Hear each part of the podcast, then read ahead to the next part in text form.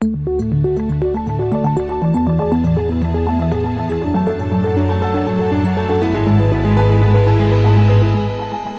This Morning.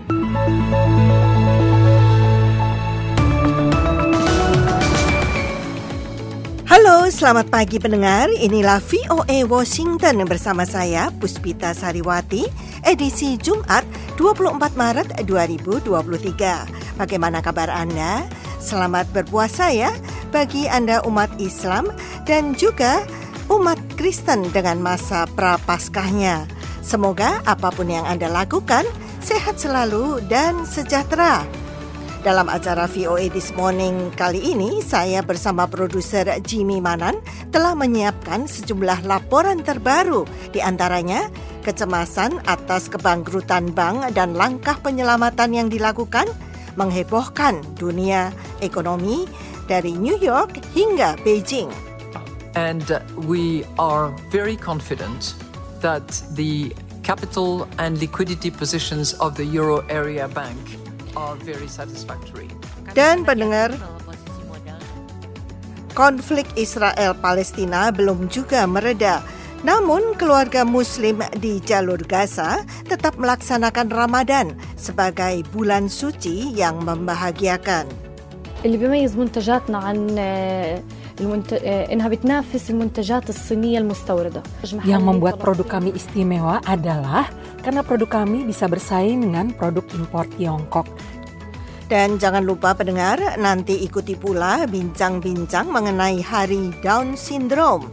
Siaran ini juga dapat Anda ikuti secara live streaming di www.voaindonesia.com atau simak pada podcast VOA This Morning episode hari ini di podcast langganan Anda. Kini kami sampaikan berita dunia. Parlemen Israel hari Kamis mengesahkan undang-undang untuk melindungi Perdana Menteri agar tidak dipecat dari jabatannya di tengah unjuk rasa menentang pemerintah sayap kanan. Undang-undang yang disahkan dengan pemungutan suara 61 banding 47 di Knesset itu menyatakan Perdana Menteri bisa dianggap tidak layak untuk menjabat hanya jika ada alasan kesehatan mental atau fisik dan hanya dia atau pemerintahnya yang tidak membuat yang bisa membuat keputusan itu. Para pengecam mengatakan undang-undang itu dirancang untuk melindungi Perdana Menteri Benjamin Netanyahu yang berada di tengah persidangan korupsi menghadapi tuduhan penipuan, pelanggaran kepercayaan dan menerima suap. Ia membantah tuduhan-tuduhan itu. Upaya Netanyahu untuk melakukan perombakan hukum dengan perubahan yang membatasi kekuasaan Mahkamah Agung dan mengurangi wewenang politisi dalam melakukan pengawasan membuatnya menjadi sosok yang kontroversial. Rencana itu menyebabkan puluhan ribu warga Israel turun ke jalan-jalan untuk protes hari Kamis. Polisi menggunakan meriam air untuk membubarkan demonstran dan menangkap beberapa orang atas tuduhan mengganggu ketertiban umum. CEO TikTok tampil hari Kamis di depan Komite Kongres Amerika untuk menjelaskan mengapa aplikasi berbagi video TikTok yang sangat populer itu seharusnya tidak dilarang. Kesaksian Zhao Zichu itu muncul pada saat yang genting bagi perusahaan yang mempunyai 150 juta pengguna di Amerika. Namun, TikTok berada di bawah tekanan yang meningkat dari para pejabat AS yang mencemaskan keamanan data dan keselamatan para penggunanya. TikTok dan perusahaan induknya ByteDance telah terdampak dalam pertikaian geopolitik yang meluas antara Beijing dan Washington soal perdagangan dan teknologi.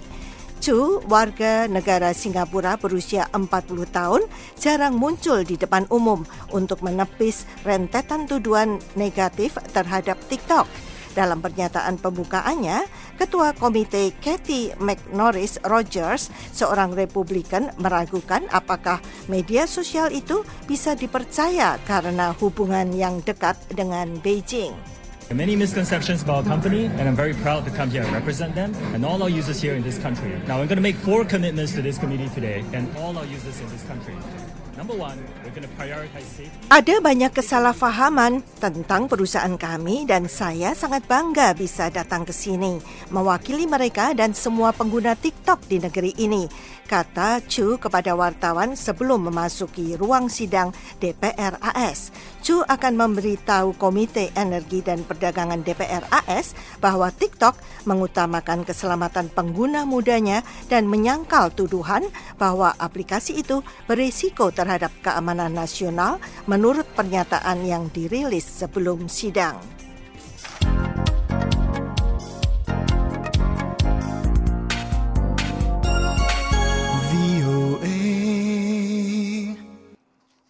Penduduk Kurdi di kota barat Laut Suriah melakukan protes tiga hari berturut-turut menyusul pembunuhan empat warga sipil oleh anggota kelompok bersenjata yang didukung Turki yang menguasai daerah itu. Penduduk setempat di kota Cinderis di Suriah barat laut berkumpul pada 20 Maret untuk merayakan Tahun Baru Kurdi yang dikenal sebagai Nowruz.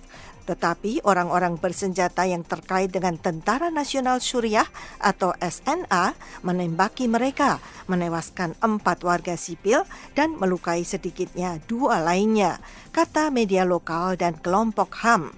Menurut organisasi pemantau HAM, Human Rights Watch atau HRW yang berpusat di New York, keempat korban itu berasal dari keluarga yang sama.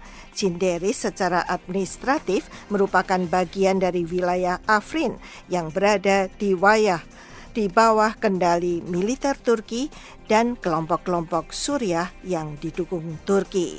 Sekian berita dunia, saya Puspita Sariwati. Pendengar kekhawatiran dengan kegagalan bank dan langkah penyelamatan yang dilakukan mengguncangkan ekonomi dunia dari New York sampai ke Beijing dan para pejabat bank sentral berjuang untuk menenangkan nasabah dan pasar finansial. Sistem perbankan sehat. Demikian penegasan dari Menteri Keuangan AS Janet Yellen kepada para banker pada Selasa lalu. Jaminan Yellen dan pejabat lain datang di tengah-tengah anjloknya harga saham dari First Republic Bank yang berkantor di San Francisco serta kegagalan Signature Bank, aktor utama di pasar mata uang kripto. Sementara itu, pemerintahan Biden melindungi para nasabah dari Signature Bank dan Silicon Valley Bank penyandang dana besar untuk bisnis teknologi pemula. Presiden Bank Sentral Eropa, Christine Lagarde, juga berusaha menenangkan kegelisahan dari Brussels menyusul pengumuman pejabat Swiss tentang kesepakatan Bank UBS membeli kredit Swiss, sebuah bank investasi global dan perusahaan jasa finansial. And we are very confident that the capital and liquidity positions of the euro area bank are very satisfactory. Kami sangat yakin bahwa posisi modal dan likuiditas dari bank-bank di wilayah Eropa sangat memuaskan. Senator Marco Rubio menyerukan penyelenggaraan sebuah kajian terhadap investasi Bank Silicon Valley di Tiongkok guna memastikan perusahaan AS yang bergerak di bidang teknologi yang penting itu tidak sampai diakuisisi oleh pemodal Tiongkok. Pemerintah AS telah bertindak untuk mencegah penularan kata Diane Ellis, mantan regulator yang kini bekerja untuk Intrafy, sebuah bisnis jasa finansial. Dia berbicara dengan VOA lewat Zoom. And that can happen uh, when a bank fails and its failure dan hal itu bisa terjadi ketika sebuah bank mengalami kegagalan dan menyebabkan bank atau lembaga finansial atau bisnis lain yang besar juga gagal, dan hal itu menciptakan kerusakan signifikan pada ekonomi. Semua langkah ini merupakan prakarsa guna menghindari terulangnya kejatuhan pasar perumahan AS seperti pada 2008 yang menyebabkan ratusan bank jatuh dan menjerumuskan dunia ke dalam resesi.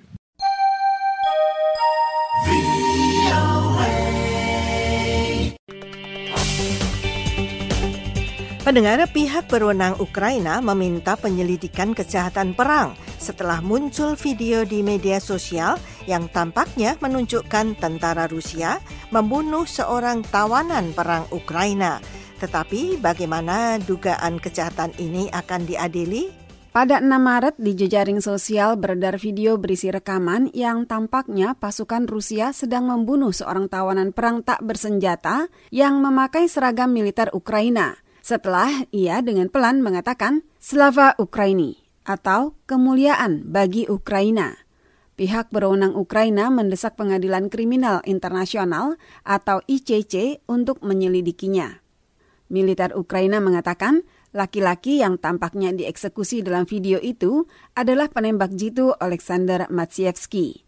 Pakar-pakar di Amerika percaya video tersebut bisa menjadi bukti kejahatan perang yang dilakukan pasukan Rusia di Ukraina. David Sheffer dari Dewan Hubungan Luar Negeri melalui Skype mengatakan, Clearly suggestive evidence of a war crime being committed, and clearly this film will make its way into. Jelas ini bukti yang menunjukkan kejahatan perang yang sedang dilakukan dan jelas film ini akan sampai ke penyelidikan yang sedang dilakukan tidak hanya oleh Pengadilan Kriminal Internasional tetapi juga oleh Pengadilan Ukraina. Mereka akan menyelidiki kejahatan ini, mencari tahu unit militer mana yang berada di daerah itu pada waktu itu dan siapa komandan mereka. Pengacara Inggris Wayne Jordash Kepala Mobile Justice Teams, sekelompok penyelidik internasional yang mendukung kantor Kejaksaan Agung Ukraina, mengatakan pengadilan seharusnya memutuskan apakah kejahatan perang yang diduga dilakukan ini bisa diklasifikasi secara hukum sebagai genosida. Profesor Jennifer Trahan dari Pusat Urusan Global New York University percaya bahwa video pembunuhan itu menunjukkan betapa pengadilan internasional diperlukan untuk menyelidiki kejahatan perang Rusia di Ukraina. Melalui Zoom, ia mengatakan, If we didn't have the aggression, we would have none of the crimes against humanity and war crimes. We wouldn't have the crimes in this horrific video. Jika tidak ada agresi, tidak akan terjadi kejahatan terhadap kemanusiaan atau kejahatan perang. Tidak akan ada kejahatan yang mengerikan seperti dalam video ini dan tidak akan terjadi pembunuhan dan penganiayaan. Jadi ini adalah pengingat mengapa kita membutuhkan pengadilan ini. Para pakar mungkin berbeda pendapat soal bagaimana kejahatan perang seharusnya diselidiki dan dituntut. Adanya bukti seperti eksekusi dalam video itu tidak diragukan menunjukkan perlunya penyelidikan internasional. Karlina Amkas, VOA, Washington.